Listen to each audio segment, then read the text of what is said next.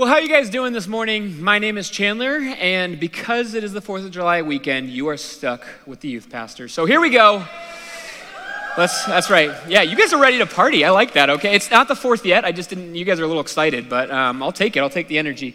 So we have popsicles after service. I don't know if you already knew that. Maybe that's why you're so excited. Uh, I felt like being the youth pastor, it's only right that I provide you guys with popsicles. And it's also 4th of July, so we got some bomb pops. And if this is terrible, at least you get a popsicle at the end of it, right? So here we go.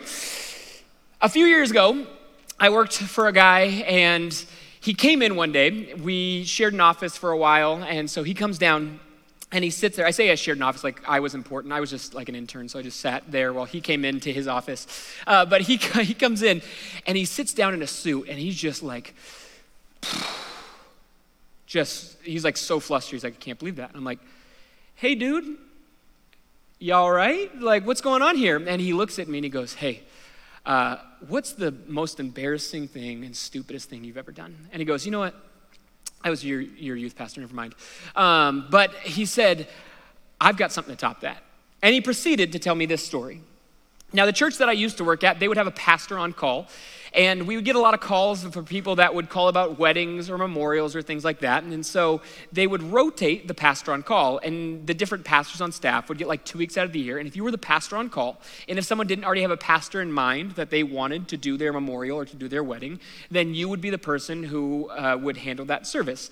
And so this lady calls because her stepmom had just passed away. And so she asked, she said, Hey, I need a pastor that's willing to do my stepmother's memorial. And so he's like, okay, I'm the pastor on call. I'm going to do this. And now I, I want to take a note real quick and say that uh, I don't want to make light of memorials or funerals in any way. Those are obviously very uh, honoring and important parts of that. So this story is not intended to do that, uh, but I promise you this story is going somewhere. So he is the pastor on call and wanting to do the best eulogy he can. He meets with this woman and he sits down with her and he says, Tell me all about your mom.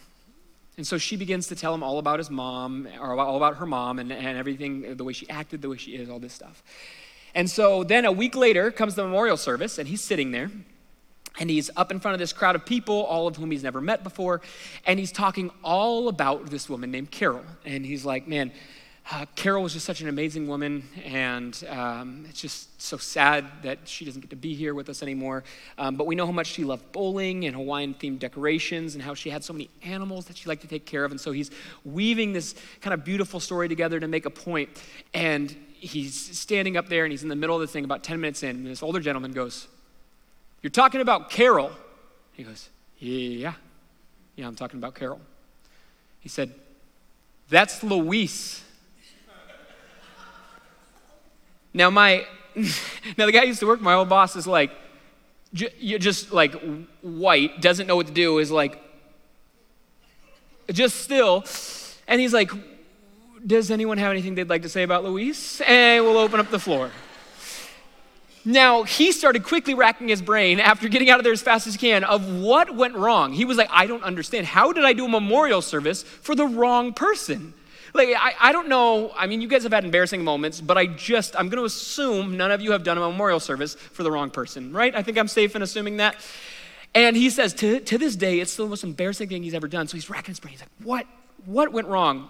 And he realized that when he met with this woman, he said, Tell me all about your mom. Now, their mom was named Carol. Their stepmom, who passed away, was Louise. Now, Louise had practically raised them, had been there almost their whole life. So, my boss assumed when I ask you to tell me about your mom, you're going to tell me naturally about the person we're meeting about, correct? This woman did not assume that. Instead, she told them all about Carol. And Carol was not only alive and doing great, but she was estranged from the family and living in Florida. So he is doing a memorial service for a very alive person that is living in Florida, and he is like, How did I get this so wrong? And now, the reason I tell this story is one, because it's amazing, but two, because I think for some of us, we do this with Jesus. And you're like, what do you mean? We do a memorial, the wrong memorial service for Jesus? No, here's what I mean. I think when it comes to following Jesus, there's times, whether it be the way you were raised, whether it be these ideas that we created about who he is, where we come to Jesus about who he is. And I wonder if either another Christian who has been following him longer or Jesus himself would be like, who are you talking about? Right? Like we might come to Jesus and be like, well, God, I just, I know you just don't want me to have any fun and you just want me to suffer, and that's what good Christians do. We just suffer and, and we make our lives no fun so that we can get heaven, and, and that's what this whole life is about, just ridding ourselves of as much joy and fun as possible. And Jesus is like, I'm sorry, who are you talking about? And see, we have these moments on our faith journey where we're following God and we, we think we have the right idea about God, and you either come into contact with another Christian who's like, ah, sorry, I don't, I don't actually think that's who Jesus is. Or maybe you're praying, and as you follow him longer, Jesus is like, I'm not sure you have me right. And the reason I tell you that is because we're going to read a story in the book of Mark, chapter 10, and it is about this guy who comes to Jesus and he thinks he has Jesus nailed. He thinks he has him pegged perfectly. And Jesus is sitting there going like, I'm sorry, I don't know who you're talking about. I don't think you have the right guy. And so he starts challenging this man that is known as the rich young ruler in Scripture. He starts challenging his ideas of Jesus. So uh, I the if you guys have your Bibles, I personally like reading out of a physical Bible. So if you have those here today and you want to read out of uh, Mark chapter 10 with me, it's also going to be up here on the screen. Uh, Mark chapter 10, and we are going to be in verse 17. And this is story is the rich and the kingdom of God. And it says, as Jesus started on his way, he ran up, and on his way, a man ran up to him and fell on his knees before him. Good teacher, he said, what must I do to inherit eternal life? It's a good question. Jesus then looks back at him and says, Why do you call me good? That's an important, important distinction Jesus asked right there. He's, Jesus answered, No one is good except God alone. You know the commandments you shall not murder, you shall not commit adultery, you shall not steal, and you shall not give false testimony. You shall not defraud or, and honor your father and mother. So Jesus is stopping this guy before he gets any further into his questions. And he says, What must I do to inherit eternal life? And Jesus is more focused on the first part of what this guy says good teacher. Now, this word good in the Bible, it, it, didn't just mean like the word below great. It wasn't like our English word of good where you're like, yeah, that's pretty good, or that is well, or nice, or good effort. It was this word that was defined as perfection. Good meant like complete or whole or perfect. It was actually, they would liken it to this idea of set apart, which was this word established for only God. That's why he responds to him and he says, No one is good except God alone. So Jesus is baiting this guy. He's like, Are you calling me the God teacher? Are you claiming that I am equal with God? And so he stops this guy in his tracks and he's like, Before we go any further, I want to know if you think that I am God. Because that's going to be important to the rest of their interaction. Then continuing in verse 20, teacher, so this guy's like, I, I don't know where I stand with you, instantly drops the good. Teacher, he declared, all these I have kept a, since I was a boy. So Jesus says, just follow all the commandments. And the guy's like, I'm, I'm doing that. I'm, I'm keeping them all. Jesus looked at him and loved him. One thing you lack, he said, go sell everything you have and give to the poor, and you will have treasure in heaven. Then come and follow me. Now, this seems pretty intense, does it not? Like, you're having this interaction with Jesus and you're just trying to follow him, and this guy starts off on a good path. It seems like he's doing everything right. He comes to Jesus in what seems like a humble way. He's trying to follow him, he's trying to pursue after him, he's asking questions. And Jesus is like, mm, I don't know if that's cutting it. Sell everything you have. And when you read this story, you're like, whoa, Jesus, like, he's off the gas pedal a little bit, man. Like, this dude, he's just trying to follow you, and you went pretty intense on him real fast. And, and, I, and I look at this story and I'm like, God, that seems like he's asking a lot. And then, and then this is what he responds to the disciples. He says, At this, the man's fa- face fell, and he went away sad because he had great wealth. Jesus looked around and he said to his disciples, How hard is it for the rich to enter the kingdom of God? The disciples were amazed at his words. They were shocked too. They're like, Dude, this is crazy. I can't believe what he's asking. But Jesus again said, Children, how hard is it for the for the rich to enter the kingdom of heaven, it is easier for a camel, this big animal, to go through the eye of a needle, this tiny space, than for someone who is rich to enter the kingdom of heaven. The disciples were even more amazed, and they said to each other, Who then can be saved? How is this possible? And Jesus looked at them and said, With man, this is impossible, but not with God. All things are possible with God. Then Peter spoke up, We have left everything to follow you.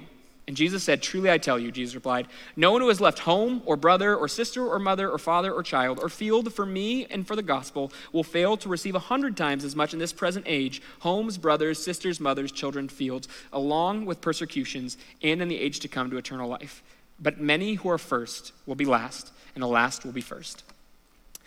So, what's the point of this story? Why did I just tell you guys this? I told you this guy has Jesus wrong, but let's color this in a little bit. See, this guy, it seems like he starts off the right way. He comes to Jesus in a show of humility. He runs up to Jesus and he falls at his feet and he says, Good teacher, what must I do to inherit eternal life? So that seems like he's got something going for him. He approaches with humility, he's asking the right questions. It's, he's also got potential in following the kingdom of God. And according to Jesus' mission, this guy's got potential. I mean, he is young, wealthy, and powerful. I've only got one of those three, and I'm growing out of it. And so Jesus is sitting here interacting with this guy, and much like Jesus will do with each and every one of us, much like he does with this rich young ruler, Jesus will cut through our facade. He'll cut through the show that we put up, and he goes, I want to get to the issue that's actually going on in your heart. Jesus isn't impressed with his show of wealth, of power, of his following of the commandments. And see, Jesus wants to deal with the bottom line. He wants to deal with the issue in this guy's heart. He wants to deal with his pride and so when this guy comes and he, he tries to flatter Jesus, Jesus isn't just in return going to be like, wow, thank you so much, and flatter this guy's ego. He's not just going to say, great job, man. No, he cuts through what's actually going on. And see, sometimes I feel like I get this guy. Like I feel like I get the rich young ruler. Not because I'm like, I'm not a ruler, I'm not rich, anything like that, but I understand what he is saying to Jesus. He is giving Jesus the idea of like, hey, hey, you, it would be good for you if I was on your team. And I think this sometimes. Like, I don't like to admit this out loud except for now, but I, a lot of times, I think, I'm like, man, I'm young, I'm charismatic, I'm a youth pastor here. People tell me I'm, I'm a natural leader, you know, I'm a good dad, I'm a good husband. Um, and I don't, I don't know if you guys know this, but like, I CrossFit. I just don't like to talk about it as much as Eli does, but like, you know, like, I work out. I'm confident, I have good discernment, I set a good example for others, and I'm like, man, uh, you know, and on top of all that, I'm just a real humble guy. Like, it's just, I just am out, I'm flowing with humility. I'm not sure why that's funny, um, but, and, and you might be sitting there being like, it's a little uncomfortable to hear you talk about yourself, you know, like talk yourselves up. And we do this. We don't like to talk, about, talk ourselves up in front of other people, but we might have these moments where we're like, Jesus, you're just so lucky I said yes to following you. Like, you know the, you know the work I'm doing, and having me on your team just really must be a blessing. And so I get this guy a little bit, but I don't think Jesus feels the same way. I don't think Jesus is sitting there like, yes, we were doomed until you came along, rich young ruler. Thank you. Now I can start spreading the gospel message now that you came here. No, instead, Jesus does the exact opposite. And he says, I need to challenge you. I need to change your heart before you're ready to follow me. I need to get rid of your wealth and your status before you follow me. And the rich young ruler's like, I'm sorry. I thought that's why I was a good asset. And see, I think this is what Jesus does for me. A lot of the things that I use to seek praise for myself, a lot of the things that I'm like, man, this is what's going to make me great to be on Jesus' team, that's the stuff that Jesus wants to challenge in me and change in me before he's ready to have me serve as a part of his kingdom. And so, and so Jesus is asking this guy, he's saying, do you see me as God? Because I want to change your entire life. I'm going to ask something very bold of you, but you're not going to be able to see that, and you're not going to be able to see past your own wealth and status if you don't see me as God. And so Jesus wants to know something first from the rich young ruler, and that's if he's all in. And so that's our first fill in the blank. The first thing that we can misunderstand about Jesus is that Jesus wants complete surrender. When it comes to following Jesus, he wants complete surrender. And for me in my life, this is somewhere where I can get Jesus wrong, where I have reasons why I haven't completely surrendered to God. And there's areas that I'm unwilling to surrender, but I think like, I'm like, no, no, no, it's cool. Like God understands, God gets it. He doesn't need complete surrender in this area. And I wonder if I had a conversation with God, if he'd be like, again, who are you talking about? I'm a God that wants you to be all in. I want every part of you. And it might look like this for you guys. For me, it's God, I'm trying the best I can in my life to follow you. I know I'm a human and I know I mess up, but I really feel like I have surrendered every area of my life to you except for my need for praise. And, and look, I know I do a lot of things so that I can get attention from other people and I platform myself so that I get recognition, but it just makes me more confident and it makes me a better leader. You get it, right? Or maybe for you, it's God, I follow you in every way. I mean, I'm loving and I'm generous, and, and I, am going to surrender my life to you in every area except for my sexuality. Like me, me and my girlfriend, we just, we can't get married right now, um, and living together just makes so much financial sense. But we're going to get married, and, and you get it, right? Or maybe it's, God, I serve at church and I raise my kids right and I invite people to church, but you know, just fudging the numbers or lying a little bit in business, it's just, it's how you get ahead in this world. And I'm even gonna tithe the profit. I mean, you get it, right, God? Or maybe it's, God, I'm kind and I'm loving to everyone in my life, but but except for that person, they just hurt me too bad. I just couldn't forgive what they did to me. You get it, right? Or maybe it's, you know, God, I, I know, I know all the stuff you say about confession, but if I just, if I confess this person in my life, that would just hurt them too deep. You get it, right? Or uh, this one is all too true for me. God, I, I just, and this one, I don't even, sometimes I don't even know if it's a sin, but more just an invitation of something God has for me. And I just look and I'm like, God, I just, I have such a busy schedule right now. I mean, I've, I have a newborn at home and I've got three young kids and I'm constantly meeting with other people and running church events. And man, my life is just so busy and I'm so tired and I just, I just don't really have time for you right now. Uh, but everything I do is for you. You get it, right? And the truth of the matter is, I think a lot of times when I'm interacting with Jesus, I don't know that he gets it. I don't know that he's just cool with like, yeah, man, just just don't obey that area. For everyone else, I, am going to ask them to obey in this area, but you, like, we're good. And any of you who have kids, you know this, right? Like that that partial obedience is not obedience at all. Like if I tell my my daughter, my three year old daughter, she always like just like most of us, obsessed with treats. She's like, "Can I have a cookie before bed?" And I'm like, "No, you can't have any cookies before bed." And if she goes and grabs one, I'm not gonna be like, "Well, you know, she just took one, so that's still listening." No, it's it's I understand that is it's complete obedience is listening to what I said, not just being like, "Well, you mostly followed, so you know, good job. Here's a gold star. I'm proud of you." And there's a story in the Old Testament of this person who gives partial obedience to God. It's uh, King Saul. He's the first king of Israel. And this story is found in 1 Samuel 15. And God calls Saul, the king of Israel, to completely wipe out this nation called the Amalekites. Now, I know that seems a little bit intense, but the reason is the Amalekites were like this wicked nation that was constantly murdering and stealing from and pillaging, and they were enslaving their women and their children. And they were just like oppressing Israel in the harshest of ways. And they were also, like, anytime the Israelites were surrounded with them, they were worshiping their gods. And so this nation was just destroying Israel. And so God goes, wipe them out completely because I don't want my people to be oppressed and I don't want them walking away from me.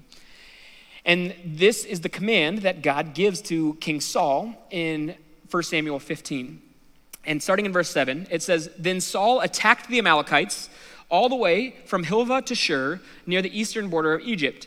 He took Agag, the king of the Amalekites, alive, and his people totally destroyed with the sword. But Saul and the army spared Agag and the best of the sheep, and the fattened calves, and the lambs, and everything that was good. They were unwilling, I think that's an important word, they were unwilling to destroy completely everything that was despised and weak. They, but everything that was despised and weak, they totally destroyed. So they were unwilling to completely obey God's command, but they did most of it.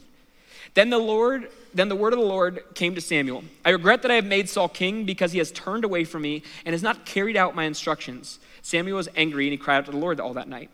Early in the morning, Samuel got up to meet with Saul.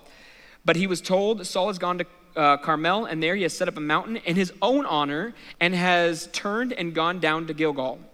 When Samuel, so he goes out to find King Saul, and when he found him, Saul said, The Lord bless you. I have carried out the Lord's instructions.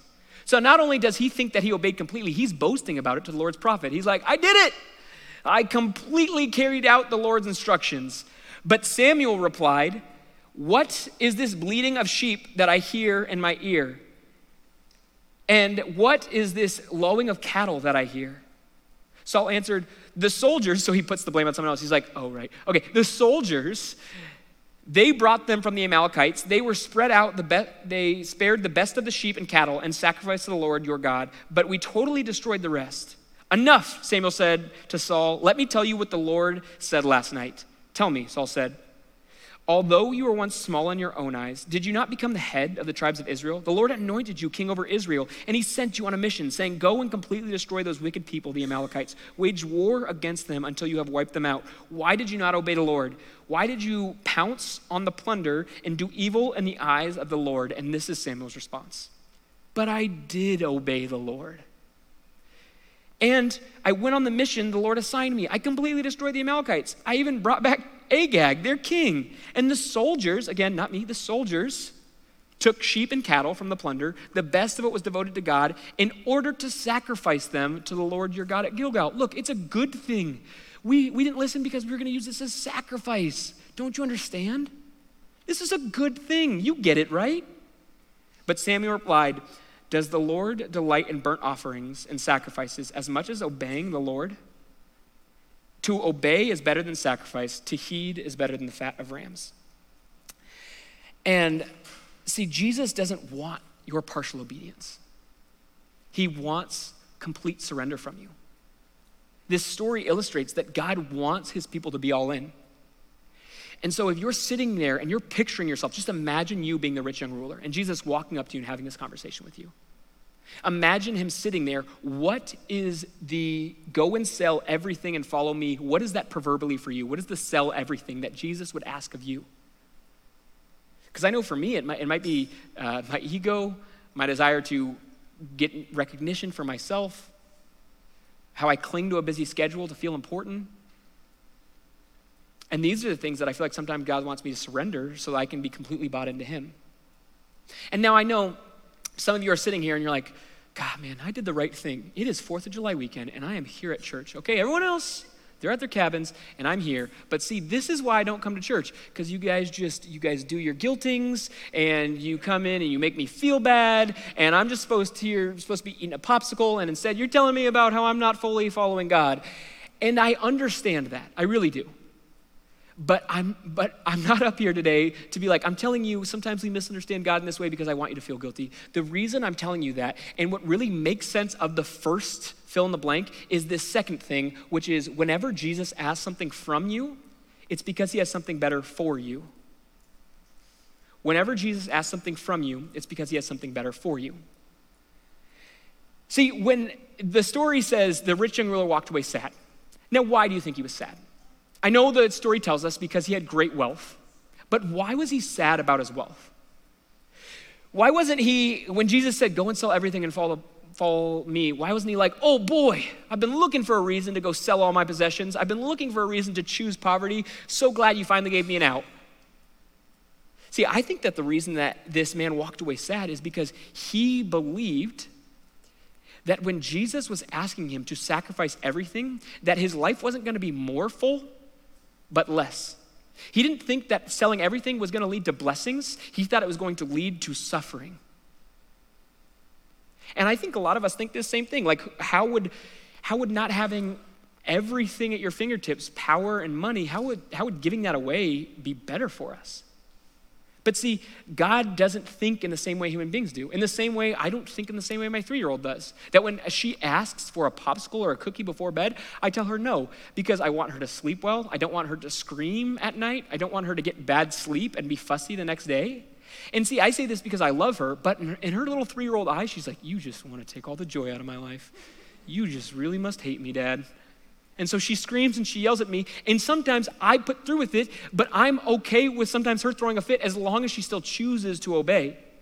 I'm not asking for her to completely understand, but I want her to eventually see, and it might not take place until years down the road, that the reason I do not let her have treats before bed is because I care about her, because I love her, and I actually want her to have the most full life possible. But her little three year old brain, I'm just the killer of joy in our family. Like, that is my role. And this is what happens with God is I think a lot of us we look at we look at our lives with the young ruler and God says, I want complete surrender in this area of your life. And you're like, you just you just want to see if I can be some perfect follower of Christ, don't you? You just want me to suffer. And again, it's that conversation with Jesus where he's like, Who are you talking about? I want so much for you. I want to give you blessings in your life. And the reason that God asked the rich young ruler to go and sell his wealth is not because he wanted to take a bunch of things from him. Yes, he wanted to, he wanted to get what was stopping the blessings in this man's life out of the way. See, the, the wealth is, was blocking him from fully surrendering to Jesus, from completely seeing him, and he needed to remove that in order so that the guy could fully be with Jesus in his presence. And Jesus, like, there's nothing better than that. Jesus asked this man to be all bought in to sell his possessions because it was getting in the way of him being in the presence of God. The wealth was getting in the way of his humility so that he could have good relationships with other people. It was getting in the way of his dependence on God. He was completely self reliant and felt like he didn't need him. And there's nothing better than depending on Jesus as your Savior. It was getting in the way of, of him living as one of the disciples, of, his, of being someone that followed in the footsteps of Jesus, of the joy of service and that sacrificial love that he got to experience. It was getting in the way of the peace that comes from trusting in the only everlasting thing. See, his money was fleeting, but Jesus is something that you can depend on that will last you for all eternity. And it says that Jesus loved the, the rich young ruler. And he, he said this, and it says this because he intended blessings for this man. Not he didn't want to spite him. He didn't just like, ah, rich people really bug me. I'm gonna get under his skin. No, he cared about this guy so much that he's like, I'm not just going to be another person that flatters your ego and be like, wow, you're so impressive. I'm so lucky to, to be in your presence. Instead, Jesus is like, I need to cut through the crap to get at what's going on in your heart so that I can change that so you can be fully surrendered for me, so you can experience my blessings. And what is that thing for you? What is that wealth? Quote unquote wealth. Maybe it is actually wealth for you, but maybe it's something else this thing that is getting in the way of the presence of God in your life, that is something that is blocking the one who wants to bring you love, who wants to bring you joy, who wants to bring you peace and patience and kindness and goodness and faithfulness and self control of your life. Yes, those are the fruits of the Spirit. And that's what God wants to bring into your life.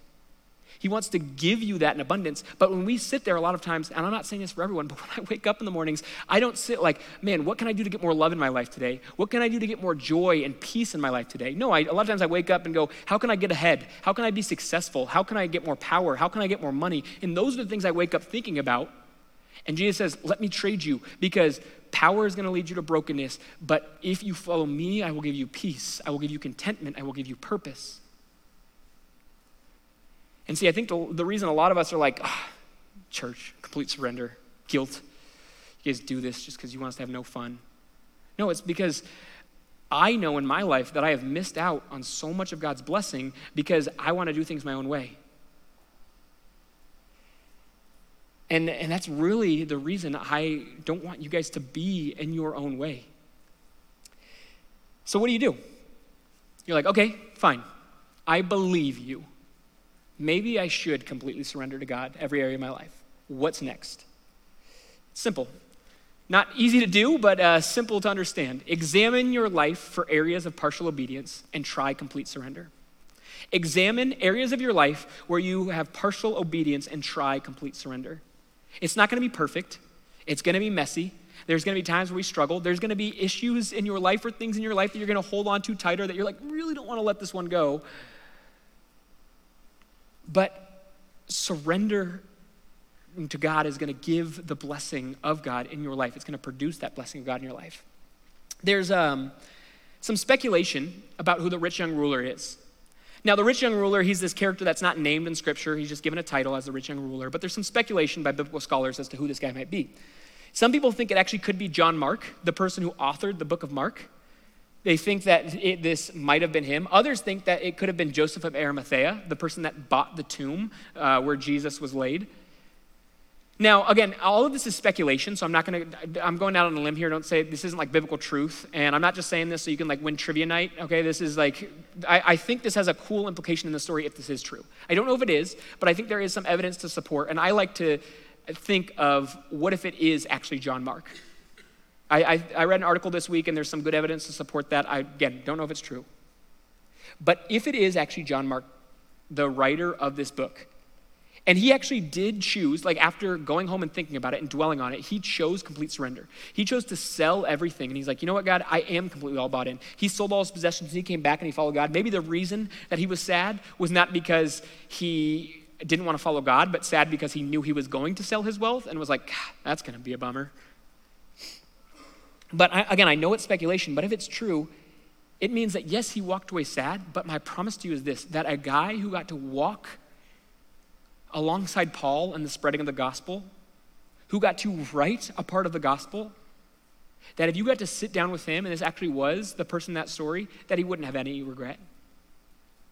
That I promise you that when he's living on the road and in constant in danger of being beaten and punished and probably put in jail cells, that if this actually is this character in Scripture, and again, we don't know, but if it is, that I promise if you sat there with him, he's probably not like in his jail cell, like, oh, just wish I could go back to being rich and wealthy and powerful. And it seems like that, that might be the case. Like, I'm sure the comfort in not having to be in prisons sounds nice, but I promise you, he didn't have regret in selling out his life in complete surrender for the gospel.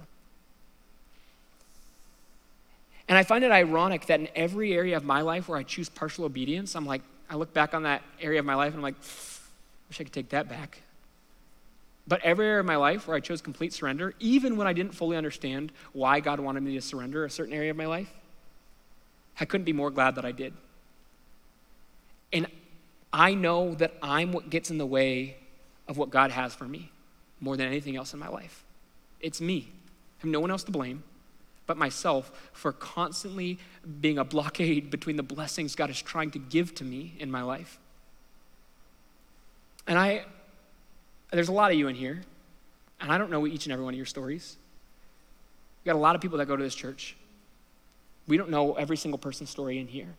And I'm sure what you're doing in your life, you're like, this makes sense to me right now.